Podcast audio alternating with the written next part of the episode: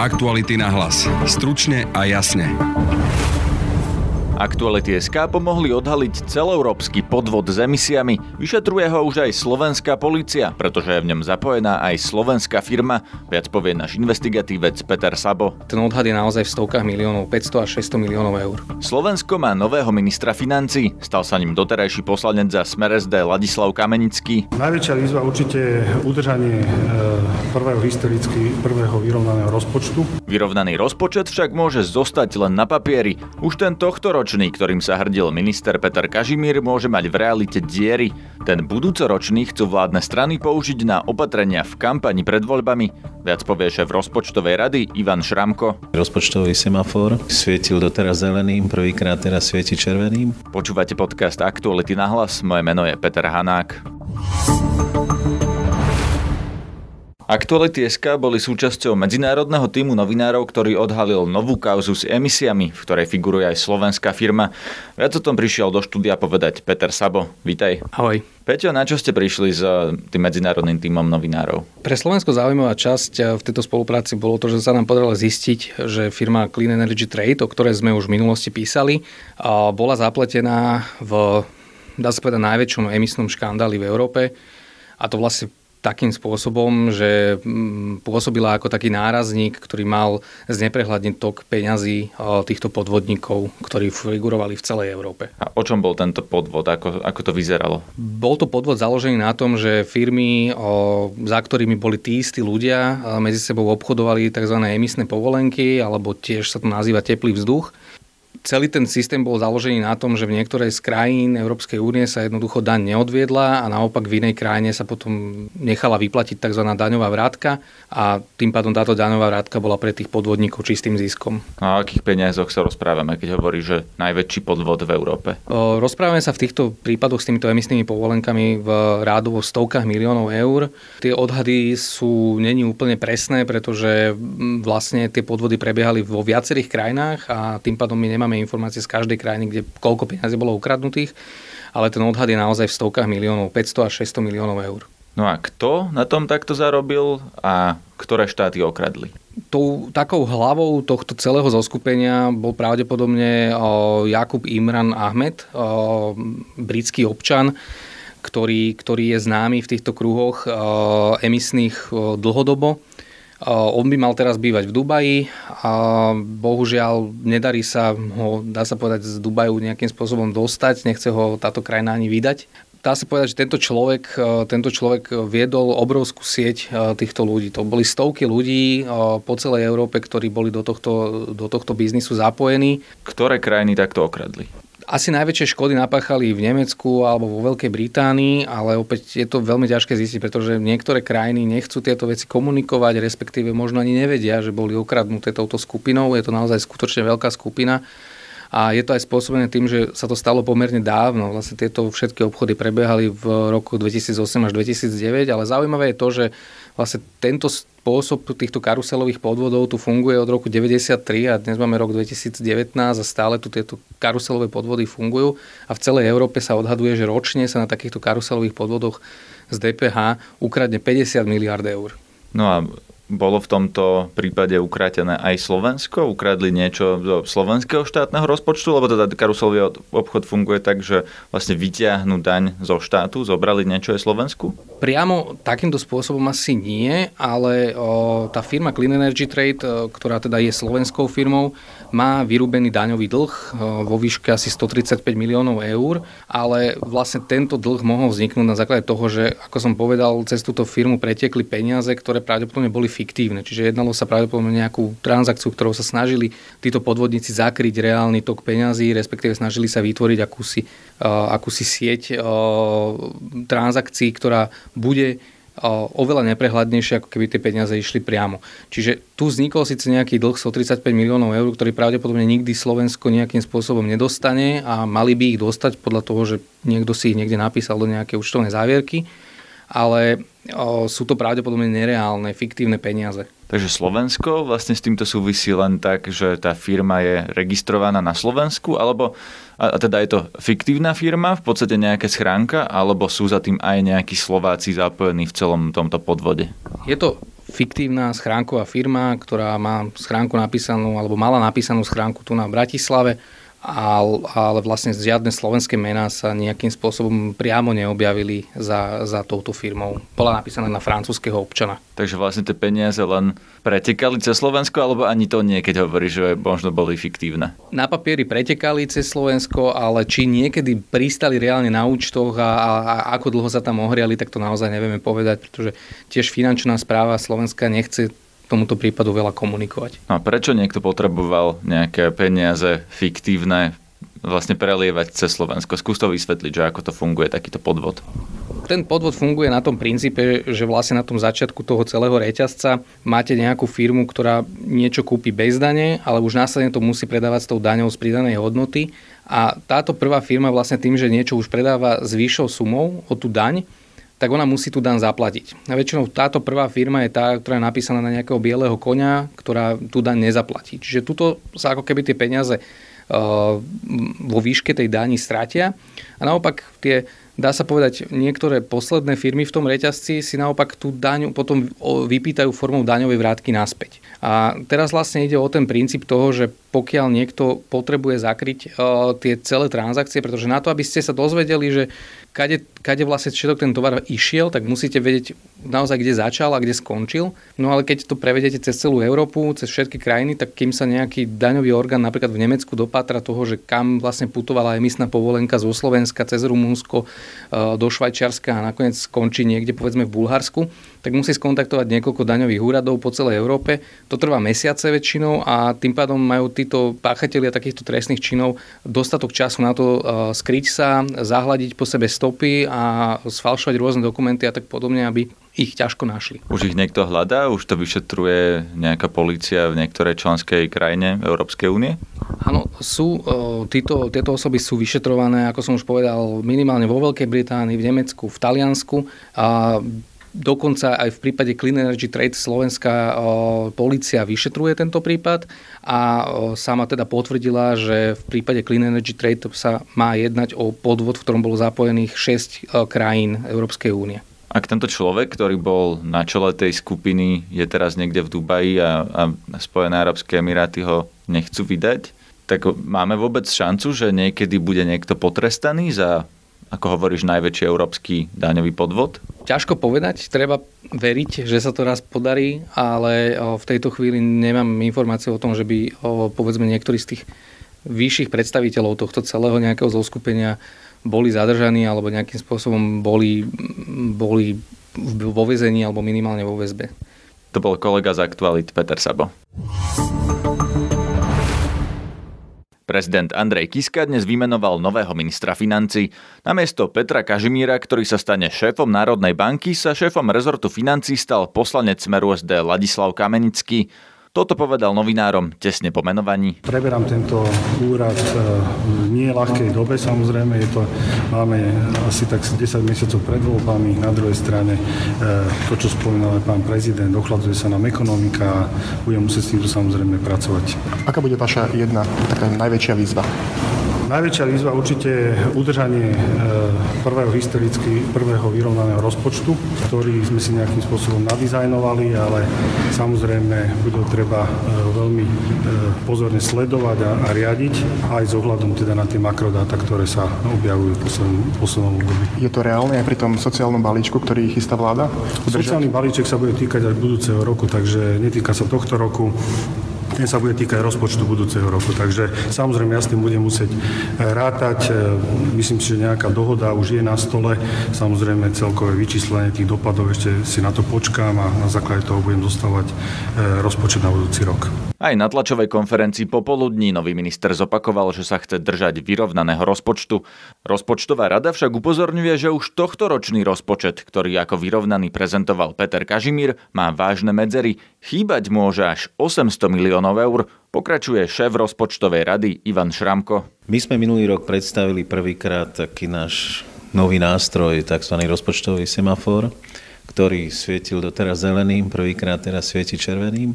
A rozpočtový semafor je v podstate model eh, kancelárii rozpočtovej rady, ktorý má nejakým spôsobom signalizovať o tom, ako sa reálne môže alebo nemusí naplňať cieľ. Tým, že nám zasvietil ten rozpočtový semafor červene, tak signalizujeme, že sú pomerne veľké rizika, čo sa týka tohoto roku.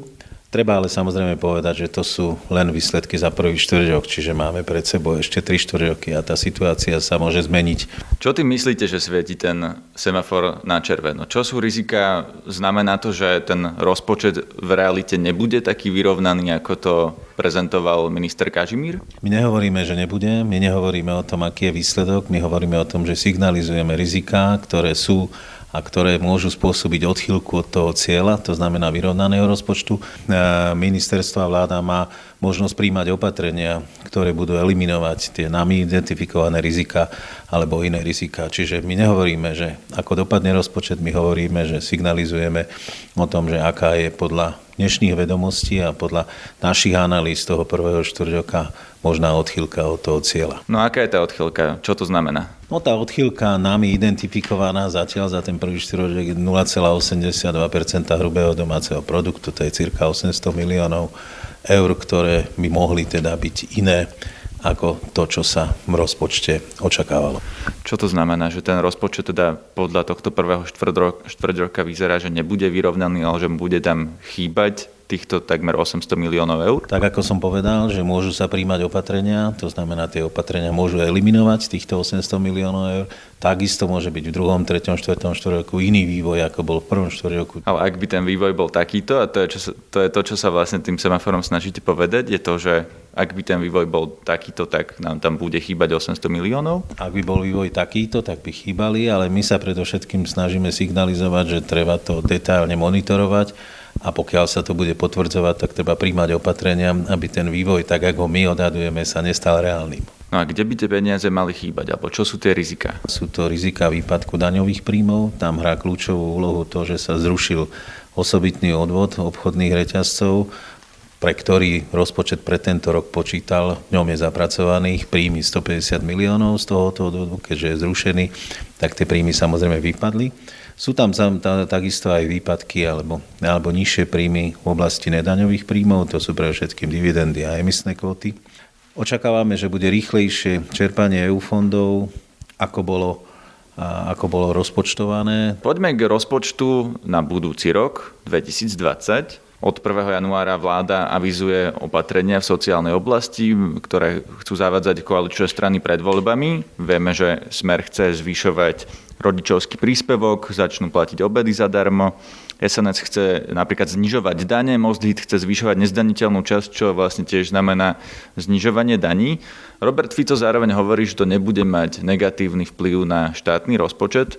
Je to podľa vás vôbec realistické, aby presadili všetky tieto opatrenia ktoré sú vlastne výdavkami zo štátneho rozpočtu, aby to nepoškodilo štátny rozpočet? No, dôležité je si počkať na ten finálny výsledok, ktorý sa potom pretaví do legislatívnych návrhov a potom robiť analýzu, pretože odhadovať to z nie celkom, by som povedal, presných údajov, ktoré máme, nepovažujem celkom za zodpovedné. Predovšetkým ale treba vychádzať z toho aj, čo povedal pán novo vymenovaný minister, že chce sa držať toho, čo bolo v programe stability, to znamená, tam bol ten vyrovnaný rozpočet pre rok 2020.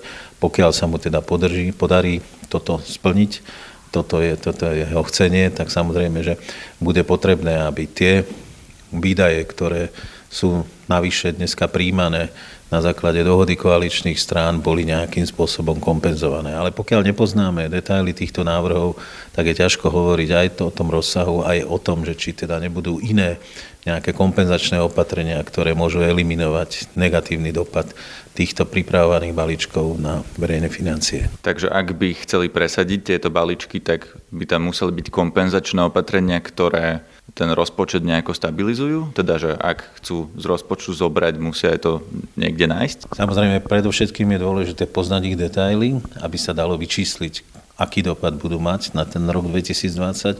Pokiaľ bude ten výpad veľký, výpadok veľký, pokiaľ by to znamenalo významne vyššie výdaje, tak samozrejme budú musieť byť, ak chcú dodržať rozpočet vyrovnaný, tak jak je v programe stability, budú musieť byť niečím kompenzované. Môžu byť to opatrenia, ktoré budú, môžu byť v rôznych oblastiach a treba si preto, hovorím, počkať na to definitívne znenie, aby sa dal urobiť presná analýza dopadov týchto opatrení. Viete si predstaviť, kde by sa tie peniaze dali nájsť? Samozrejme, že si viem predstaviť. Máme mnoho kapitol štátneho rozpočtu, môžu byť aj príjmové opatrenia, aj množstvo možných opatrení, ktoré dokážu vykompenzovať takéto výdaje. Napríklad čo? Keď chce Andrej Danko znižovať dane, kde by ste odporúčili, že aby na to zobrali peniaze? My ako rozpočtová rada sa nesnažíme robiť poradcu, pretože nie je to naša úloha. Sú rozpočtové rady v Európe, ktoré robia aj poradcov, my ho nerobíme, chvála Bohu. Myslím si, že tak, jak máme nastavený ten náš štatút je, ale tak, jak som povedal, naozaj tých možností je množstvo kapitol, je množstvo, kde sa dá zvýšiť efektívnosť, zoškrkať výdaje. Je samozrejme možné robiť aj príjmové výdaje, takže ja by som nechcel robiť nejakého konkrétneho poradcu pre nejaké konkrétne opatrenia. Tie príjmové opatrenia, čo by to malo, malo byť? Ak chce teda znižovať dane, to znamená, že tých príjmov bude menej, nie? Jednak treba vedieť ten rozsah toho znižovania daní, to sa celé vyvíja. Na začiatku bol iný návrh na zníženie DPPO, teraz je asi iný, čiže treba si na to počkať a je možné, že príde návrh, ktorý nebude mať významný dopad na verejné financie, ten sa potom dá vykryť rezervami alebo inými vecami, ktoré sú. Treba si počkať aj na prognozu júnovu, ktorá môže alebo zlepšiť, alebo zhoršiť ešte ten vývoj. Ak by ho zlepšila, tak už aj tá by, ak by sa zlepšil aj teda makrovývoj, aj, aj prognoza daňových, tak to by samozrejme mohlo vytvoriť nejaký priestor aj na, na takéto opatrenia. Čiže myslím si, že v tejto etape je ešte predčasné hovoriť o nejakých detailoch. Treba si počkať, urobiť dobrú analýzu a potom teda ísť von s informáciami. Nový minister financí dnes hovoril, že ekonomika sa ochladzuje a to, že teda ideme do čias, ktoré, kde nebudeme rásť tak rýchlo ako doteraz. Vidíte to aj vy podobne? Áno, vidíme to podobne. Treba ale znovu počkať si na ten výsledok toho júnového zasadnutia, pretože prvá revízia, ktorá bola urobená vo februári tohoto roku, síce zhoršila makroprognózu, ale nezhoršila prognózu daňových príjmov, pretože v tej štruktúre sa to zhoršenie prejavilo v položkách, ktoré neznamenali nižšie príjmy. Čiže preto je treba si počkať na tú júnovú prognózu. Vláda to chce presadiť už teraz. Viete, oni dnes mali k tomu tlačovku, teda Robert Fico. Včera bola koaličná rada, kde sa viac menej dohodli, že ešte sa niečo bude upravovať, ale že maj, jún to pôjde do parlamentu a bude to schválené. Teda zrejme ešte pred tou júnovou prognózou, o ktorej hovoríte. To znamená, že oni to schvália bez toho, aby sme vedeli, či na to budeme mať? Ja predpokladám, že budú sa o tomto rádiť teda s odborníkmi, napriek tomu, že ma veľmi mrzí, keď občas počúvam slova, ktoré znehodnocujú odborníkov. Predpokladám, že budú tieto opatrenia riadne zanalýzované. Predpokladám, že odborníci, ktorí sú na ministerstve financí, sa im budú riadne venovať a budú teda ukazovať aj na to, aký bude dopad týchto opatrení na budúci ročný rozpočet, či teda bude reálne alebo nereálne splniť ten cieľ, ktorý sme deklarovali voči Unii v programe Stability a predpokladám, že to bude urobené v štandardnom procese, že teda neobídu sa odborníci, ktorí sú absolútne nevyhnutní v takomto procese. Keby ste si mali typovať, že či bude vyrovnaný rozpočet v roku 2020 aj vzhľadom na to, že budeme mať parlamentné voľby, povedali by ste, že je to reálne? No, ja si nechcem typovať, to není dobre v mojej pozícii, aby som si typoval. Ja môžem len vychádzať z tých eh, analýz, ktoré sme urobili my, to znamená, aby sme identifikovali rizika, hovoríme, že ak tie rizika sa naplnia, tak treba primať opatrenia, tak aby sa tie ciele dali splniť. A môžem samozrejme vychádzať len zo slov, ktoré teda odprezentoval pán nový minister, ktorý hovorí, že je zastancov vyrovnaného rozpočtu, čo hodnotím veľmi pozitívne. A môžem vychádzať len z iných slov politikov, pretože nechcel by som momentálne hádať. Ako náhle budú čísla, ako náhle bude legislatíva, tak samozrejme my ako rozpočtová rada ich zanalizujeme. Ja sa pýtam na to, či je to realistické naozaj, keď minister hovorí o vyrovnanom rozpočte a zároveň jeho predseda strany a predsedovia všetkých koaličných strán hovoria o, o veľkých výdavkoch, ktoré chystajú. No ale zase aj predseda strany Smer povedal, že sa to nedotkne verejných financií, tak to si môžeme čítať aj tak, že alebo teda ten dopad nebude významný, alebo teda môžeme čítať tak, že budú prijaté protiopatrenia, ktoré eliminujú tie dopady. Náš podcast môžete zadarmo odoberať cez Spotify a ďalšie podcastové aplikácie. Nič z nášho obsahu vám neujde, ak budete sledovať našu stránku na Facebooku podcasty Aktuality.sk. Počúvajte nás opäť vo štvrtok. Na dnešnej relácii spolupracovala Petra Mikulajčíková. Zdraví vás Peter Hanák. Aktuality na hlas. Stručne a jasne.